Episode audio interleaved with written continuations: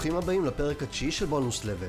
אני נועם נורמובסקי, והיום נדבר עם אלכס ניקולה. אלכס הוא מפתח תוכנה ומעצב משחקים שעובד בחברת Guerrilla Games באמסטרדם, החברה שעומדת מאחורי המשחק, Horizon Zero Dawn. הוא גם השיק לאחרונה קמפיין גיוס המונים עבור המשחק שלו Space Cats Tactics. למי שרוצה להציץ, יש לינק לעמוד ה Steam ולקמפיין ב show notes. לפני שנתחיל, הערת שוליים חשובה, הפרק הוקלט יום לפני הכרזת המשחק Horizon Forbidden West, כך שאלכס לא יכול היה להתייחס אליו באופן ישיר, אבל זה המשחק שהוא היה מעורב בפיתוח שלו. מתחילים. היי אלכס, ממש כיף לארח אותך בפודקאסט. היי, נעים להכיר. היום אנחנו הולכים לדבר על פיתוח משחק האינדי שלך, Space Cats, ועל הקריירה שלך, אבל בוא נתחיל בהתחלה. מה היה החיבור הראשוני שלך לגיימינג? מתי נחשפת למשחקי וידאו והתחלת ליהנות מהעולם הזה? טוב, אז uh, אני זוכר את עצמי בערך מגיל שלוש, כשהייתי משחק במגאסון, הייתי משחק Super Mario ו Contra. בעיקר הושפעתי מאחי הגדול, שהוא התחיל בעצם עם כל המשחקים, והוא גם זה שקיבל אה, מחשב בפעם הראשונה, ואז אני גם ניסיתי ללמוד להתעסק עם זה. המחשב הראשון שלי היה בכלל עם DOS, אז הייתי צריך לכתוב את כל הפקודות כדי להיכנס למשחקים. יותר מאוחר, אחרי שהתבגרתי, ושיחקתי משחקים כמו Warcraft uh, ו StarCraft, ואפילו בדום שמתי לב שיש להם עורך מפות.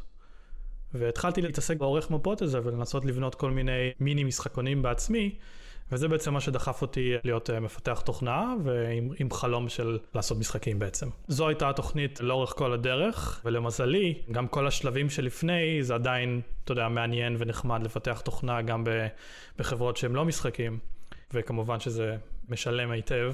אז איפשהו זה יסתדר. למרות שכשהייתי יותר צעיר, היה לי איזשהו חלום דווקא להיכנס לתחום המשחקים מתחום הכתיבת מוזיקה. יכול להיות שעדיין יום אחד אני אקח את הכיוון הזה ואתפתח גם בו, אבל כרגע זה יותר בתחום הפיתוח עצמו. אז בעצם פיתוח מפות במשחקי וורקראפט, זו הייתה הפעם הראשונה שיצא לך לקחת איזשהו קונספט ולהפוך אותו קצת יותר לשלך. יצא לך להעלות את זה לאיזשהו מאגר מפות כזה, ושעוד אנשים ישחקו בזה? האמת שזה היה עוד לפני התקופה הזאת, אז אה, האינטרנט לא, לא היה כל כך מפותח בזמנו, אה, אז זה היה בעיקר על המחשב שלי, אף אחד לא, לא יצא לו ליהנות מזה. אה, אבל אני נהניתי מזה המון, וזה היה נחמד לראות שאפשר להשפיע על מה שהדמויות אומרות, על איך שהסביבה נראית, ובאיזשהו שלב אפילו למדתי לכתוב לוגיקה.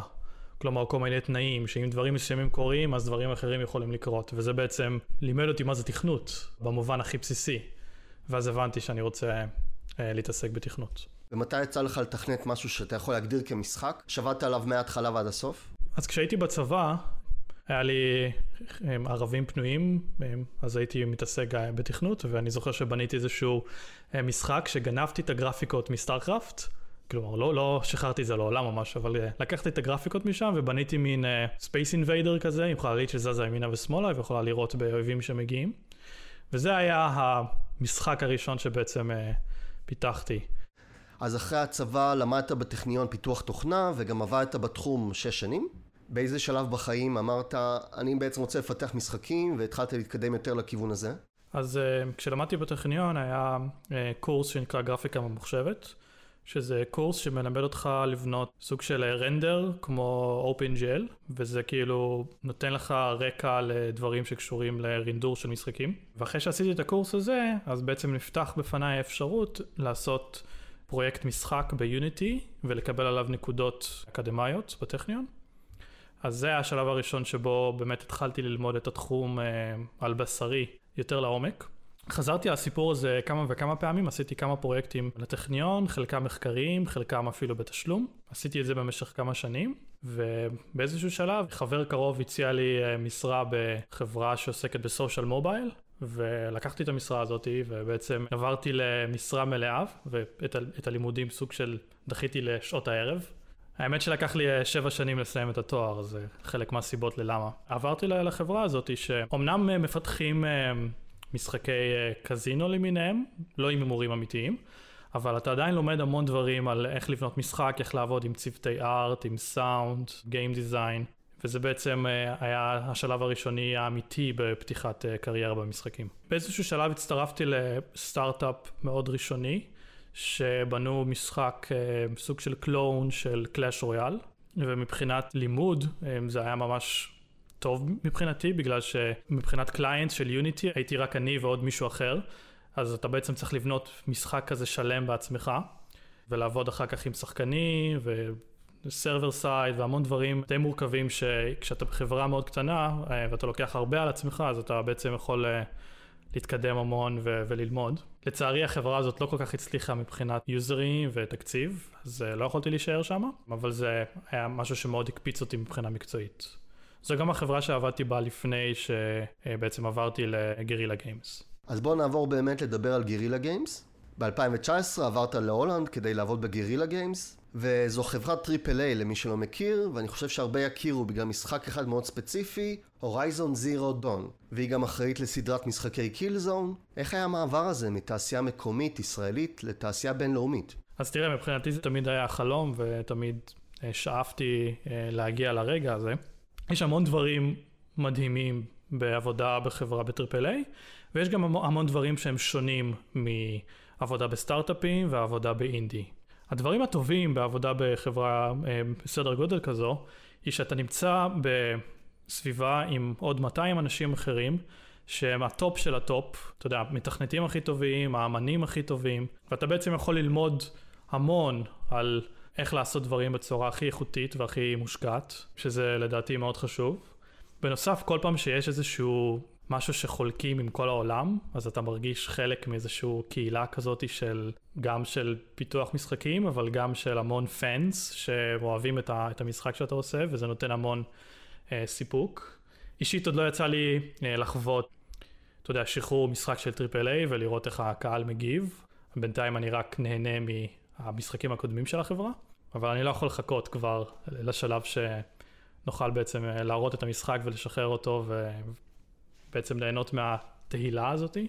הדברים הפחות אולי טובים ביחסית לאינדי, זה שהחלק שלך במשחק שאתה מפתח, הוא לא כל כך, לא כל כך גדול בהשוואה לחברות קטנות. זה לא נותן לך את אותו סיפוק של בניית מוצר שלם, זה יותר אתה איזשהו בורג, לפעמים הבורג הזה יותר גדול, לפעמים הוא פחות גדול. אני אישית עובד כרגע בתחום ה-UI, כלומר אני עוזר לפתח מערכות לתוך המנוע, כדי שדיזיינרים אחרים יוכלו לבנות אה, את ה-UI של המשחק. אז בגדול אני יוצא שאני נותן שירות בעצם לכל המחלקות של, אה, של החברה, ואני נוגע כאילו בכל הפיצ'רים של המשחק, אז אישית יצא לי כאילו כן להרגיש שאני חלק מהרבה דברים, ולא רק איזשהו בורג מאוד קטן. אני אשמח באמת לשמוע על המעבר ועל כל התהליך לקראתו, מה היה צריך לקרות כדי שאתה תגיע מישראל להולנד.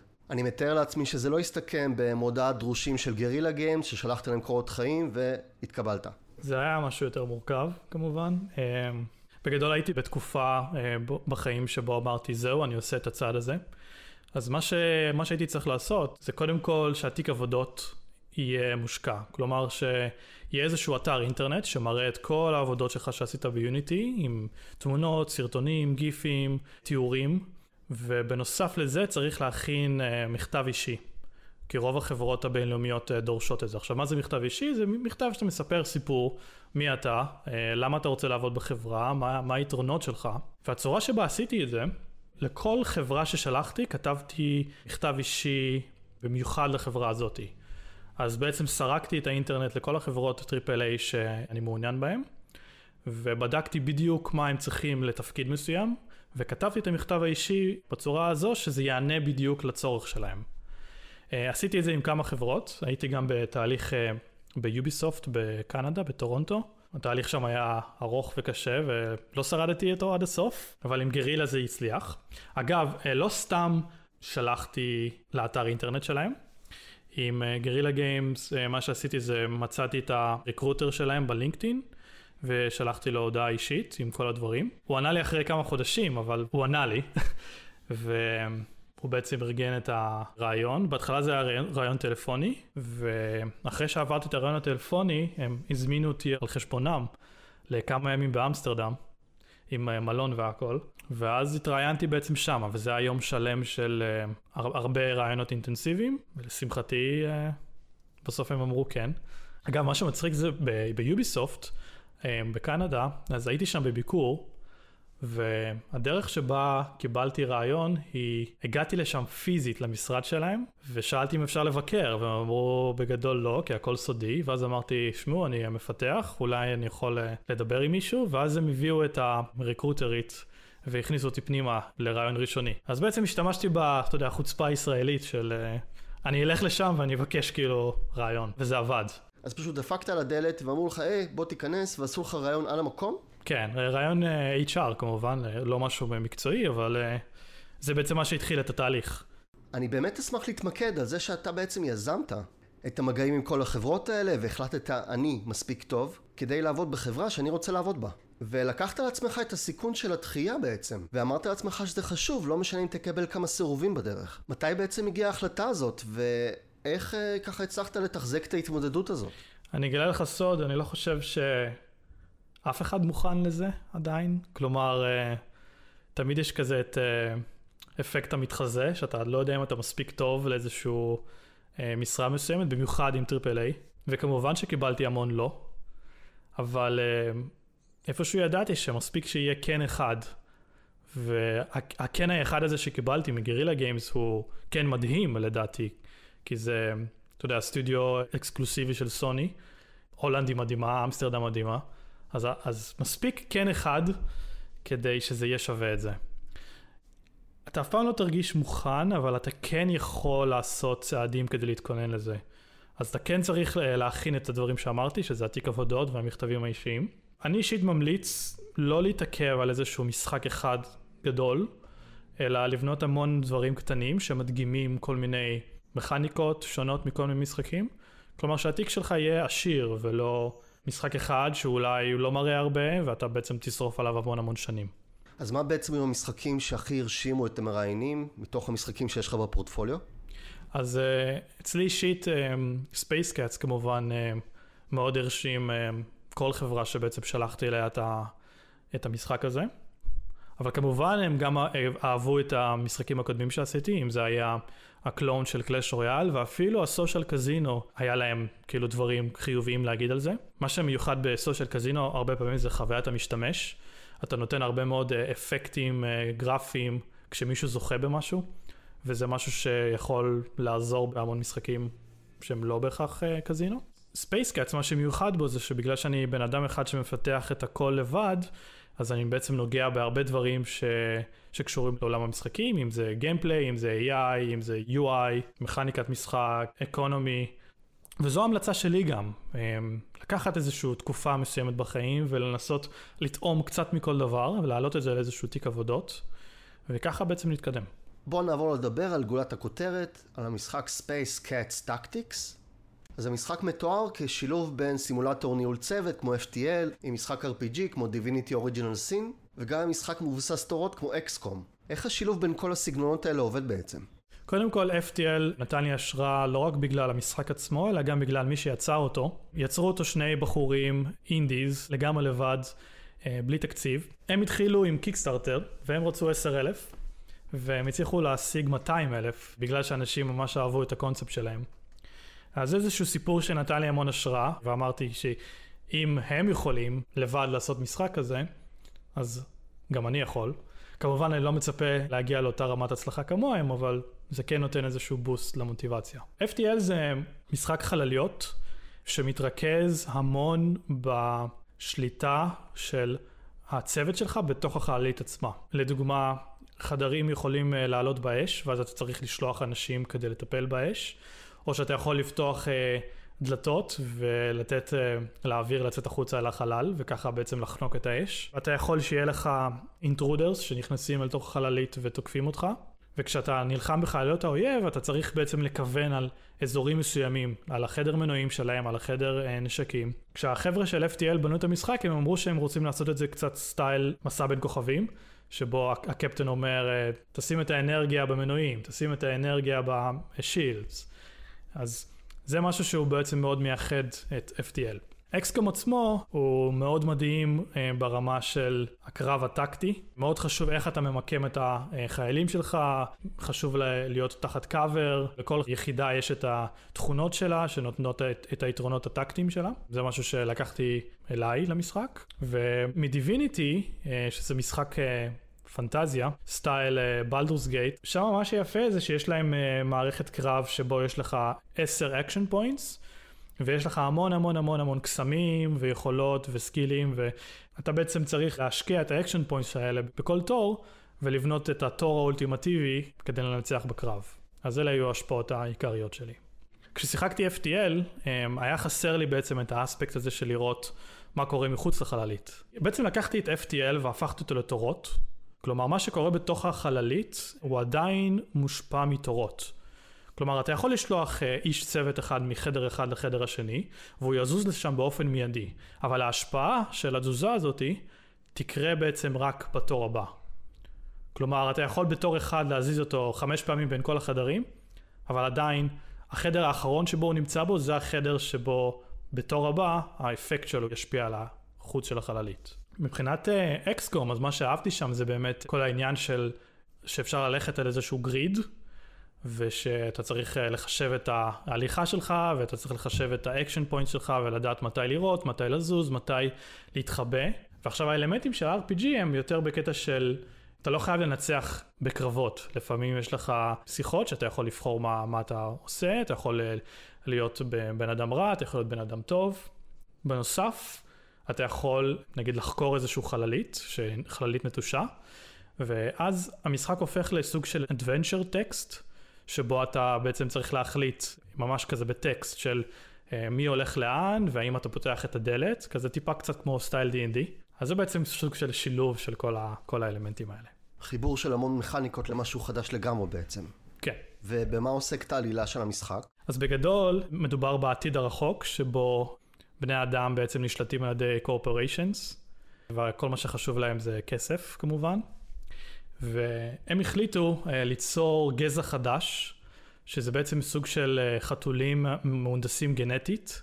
הם בעצם לקחו את התכונות הטובות של חתולים, שזה כמו ערמומיות ופרדטור ובעצם דברים שיכולים לעזור להם בקרבות.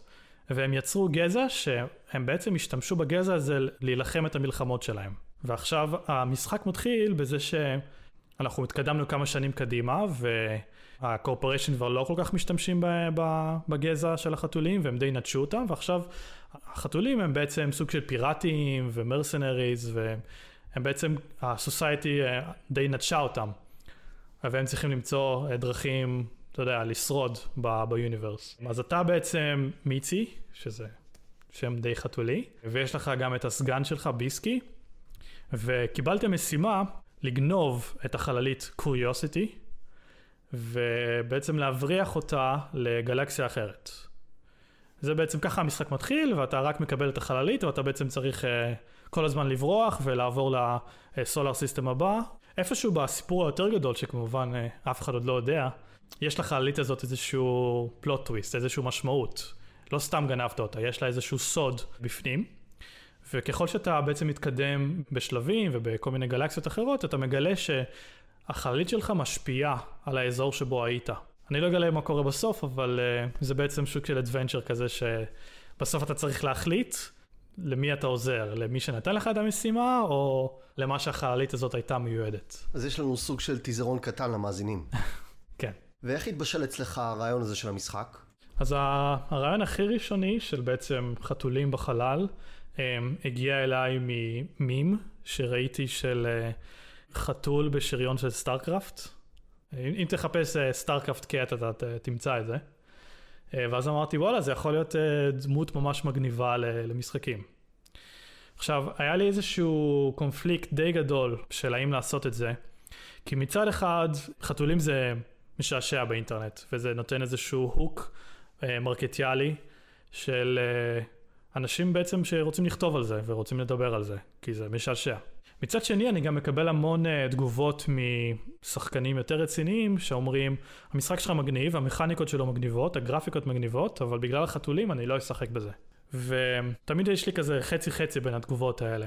כמובן שעכשיו אני לא הולך לשנות את מה שאני אוהב, את מה שאני מאמין בו. אמ, אני לא יכול לרצות את כולם, במיוחד לא באינטרנט. אז ככה הגיע הנושא של החתולים עצמם. ומה היה תהליך ההחלטות שהוביל לשילוב של המכניקות שהזכרת לתוך המשחק? אז אני זוכר שהדבר שה... הכי מגניב במשחק שלי, והרגע שבו אני אמרתי, וואו, המשחק טוב, אמ, זה כשאתה יכול להסתכל על החללית מבפנים, ואז אתה עושה זום אאוט עם העכבר, ואז באותו הסצנה, פתאום אתה רואה שהחללית מקבלת את השריון שלה, ואתה רואה כאילו את החללית מבחוץ. ואז המעבר הזה של פנימה והחוצה, זה משהו שידעתי שכשאנשים יראו אותו, הם יעופו על זה. זה בעצם השלב שבו אמרתי, יאללה, אני, אני עובד עם זה ככה, וזה המשחק, ככה הוא יהיה. ואז הוספתי את הטון בייס ואת הגריד, ומשם זה רק מתחיל לגדול ולגדול. אז בעצם לא מדובר במשהו שתוכנן מראש, אלא אתה הוספת מכניקה ועוד מכניקה בהדרגה, וראית איך זה משפיע על המשחק. כן, אני לא חושב ש... שמישהו אי פעם יכול לתכנן את כל המשחק שלו מראש. זה תמיד איטר... איטרציות של לבנות משהו, לשחק איתו, לראות אם זה עובד, רוב הסיכויים לזרוק אותו, ואז לנסות עוד ועוד ועוד עד שמוציאים משהו. זה, זה משהו שהוא קורה גם באינדי, אבל אני יכול להגיד לך שהוא גם קורה בטריפל איי. הקטע הזה של אה, איטרציות ולזרוק. יכול להיות שעדיין דברים יזרקו uh, ממה שיש לי כרגע, אבל אני כבר בשלב שבו הבסיס די טוב ויש לי כבר מה, עם מה לעבוד איתו, ועכשיו אני רוצה לעבור לשלב של production, שזה בעצם לבנות את ה content, שזה להכין את שאר השלבים, את שאר הדיאלוגים, שאר הגרפיקות, פחות עבודה של קוד ויותר עבודה של הכנה של השלבים. ובקשר לכתיבה, אתה אחראי לכל ה copy וכל התוכן הכתוב, או שאתה נעזר בעוד כותבים? מה שיש כרגע, אה, אני אחראי עליו על הכל, אבל כמובן שאתה יודע שאני עושה Kickstarter ואני הולך אה, בתקווה לקבל איזשהו תקציב, ואני כן הולך להיעזר אה, בעוד אנשים. כבר, כבר עכשיו נעזרתי באמנים שעזרו לי להכין חלק מהגרפיקות 2D ו-3D. הרבה מהם היו מודולריים, ככה שבעצם קניתי רק את הבלוקים, ואז אני בעצמי שילבתי את זה לאיזשהו, את החללית לדוגמה, ואת ה, השלבים עצמם. בניתי מדברים מודולריים שקניתי. אגב, גם המוזיקה, אני יודע שאמרתי שאני כותב מוזיקה, אבל ספציפית למשחק עוד לא כתבתי, בגלל שאני די עסוק בדברים אחרים, אז אני בעצם uh, קניתי טרקים מאנשים שאני אוהב. המוזיקה היא באמת אחד הדברים המרשימים במשחק. איך בחרת את הכיוון של המוזיקה? זה מדע בדיוני, אז ברור שמדובר במשהו אפי ועתידני, אבל איך דייקת את זה באופן כזה שזה יתאים בדיוק למשחק שלך? אז uh, בגלל שהמשחק הוא שילוב של FTL ו-XCOM, אז ידעתי שגם המוזיקה צריכה להיות איזשהו שילוב של משהו מאוד אטמוספרי, חללי ומוזר, כמו לדוגמה השיר שיש לי ב main menu, שהוא מאוד FTLי, שקניתי אותו מבן אדם שנקרא אלכס סמית. ואז לקחתי דברים שהם יותר אקשנים, style XCOM, ואז דיברתי עם uh, בחור שנקרא יואב עפרון, שהוא הקלידן של Distorted Harmony, שזה להקת מטאל ישראלית, והוא בעצם הביא לי כמה trackים שהיו לא בשימוש, וממש התאהבתי ב trackים האלה כי הם היו לגמרי אקשן, חללי, progressive. למרות שהסביבה העיקרית של המשחק היא תלת-ממדית, במשחק יש גם הרבה art דו-מימדי. החלונית שמייצגת כל דמות היא דו-מימדית, וגם ה cutscenes הם hand-drawn. מי אחראי לאיורים האלה? כמה, כמה אנשים השתתפו בתהליך הזה? בהתחלה אה, יש concept artist, גם שאני משלם לו per עבודה, קוראים לו איליה סלניקוב, והוא צייר את הקונספט הראשוני של איך שהחתולים נראים, ואת ה-2D קונספט ארט של uh, הקאצינס, אם זה החתולים שנלחמים אחד בשני, או הסצנה בלברטורי. בהתחלה הוא עושה um, נגיד את הדמויות בקונספט, והוא מאייר את זה עם היד, ואחר כך אני הבאתי את זה לאיזושהי סטודנטית מחו"ל, והיא בעצם הפכה את הקונספט ארט הזה ליותר מרונדר, למשהו שנראה שיכול להתאים לתוך משחק.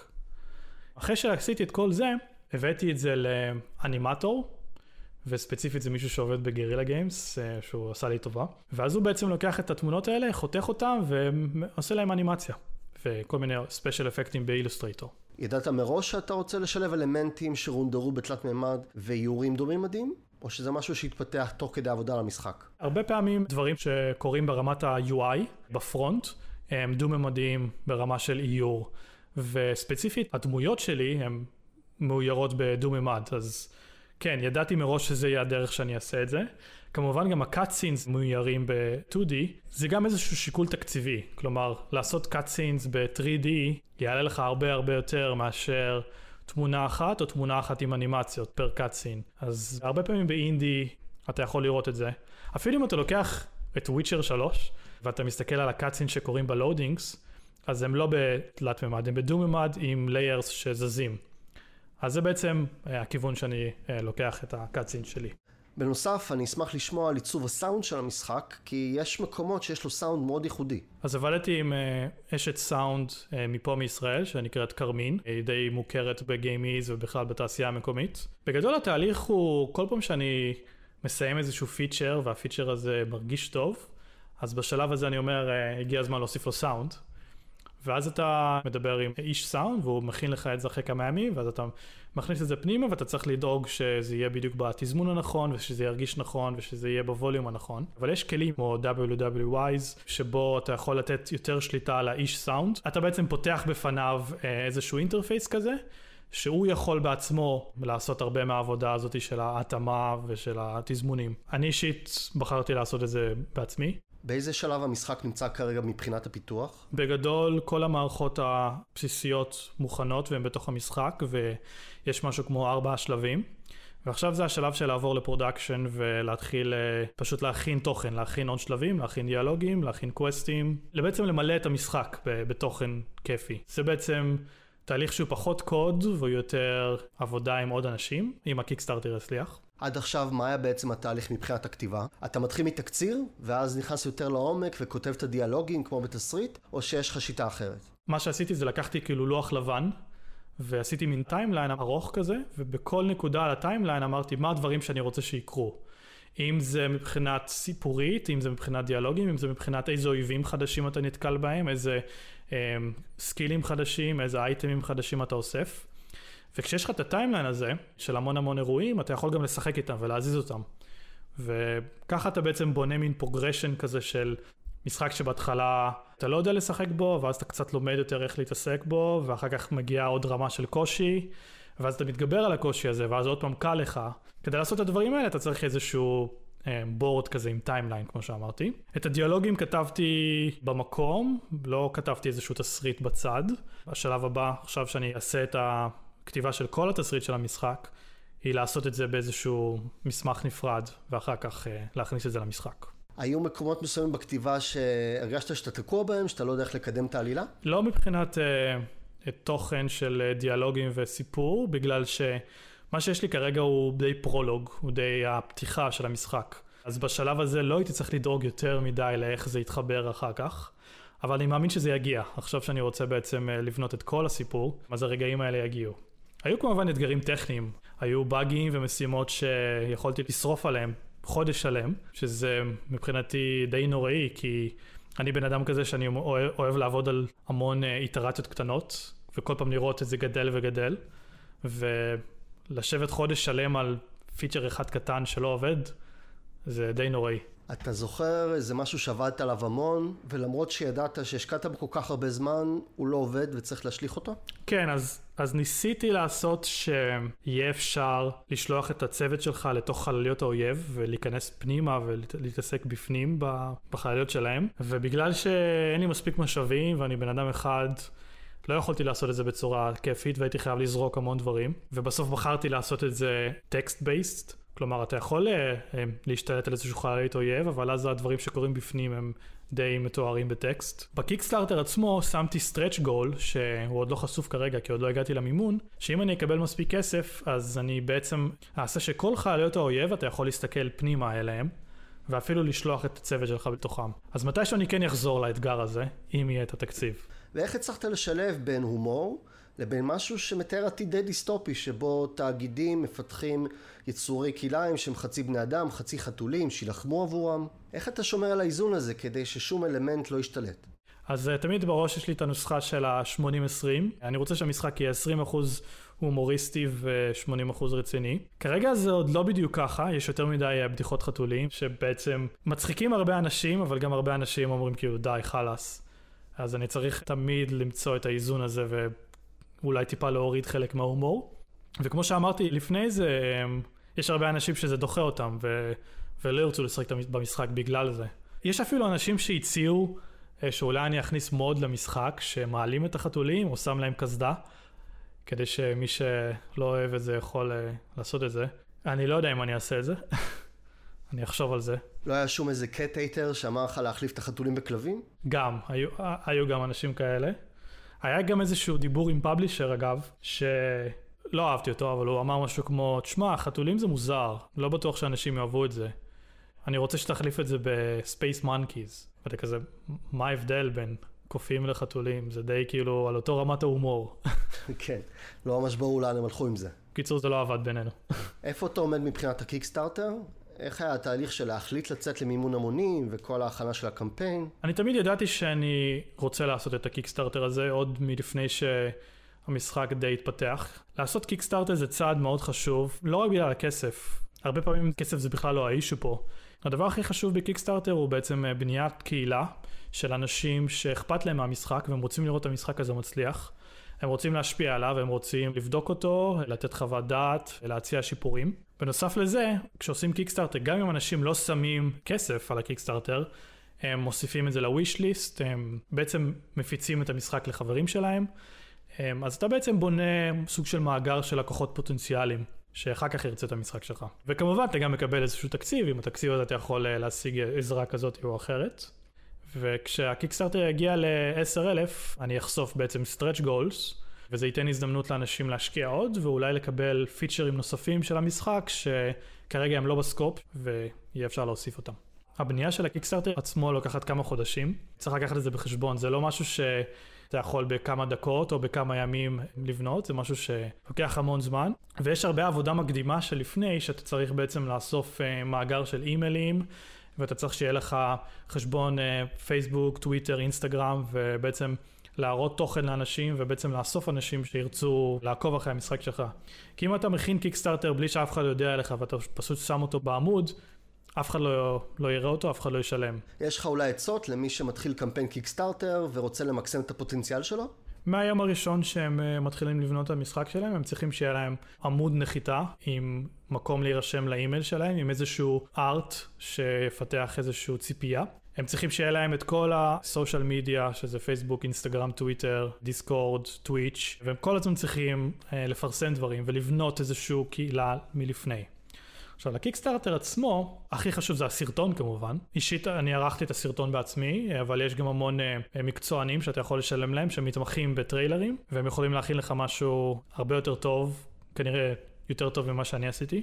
אחר כך אתה צריך להוסיף כל מיני אה, גיפים, כי אנשים מאוד אוהבים, הם לא רוצים ללחוץ על סרטון אה, בתוך העמוד, הם רוצים אה, לעשות scrolling ואז לראות שהדברים קורים להם מול העיניים. אז גיפים זה חשוב.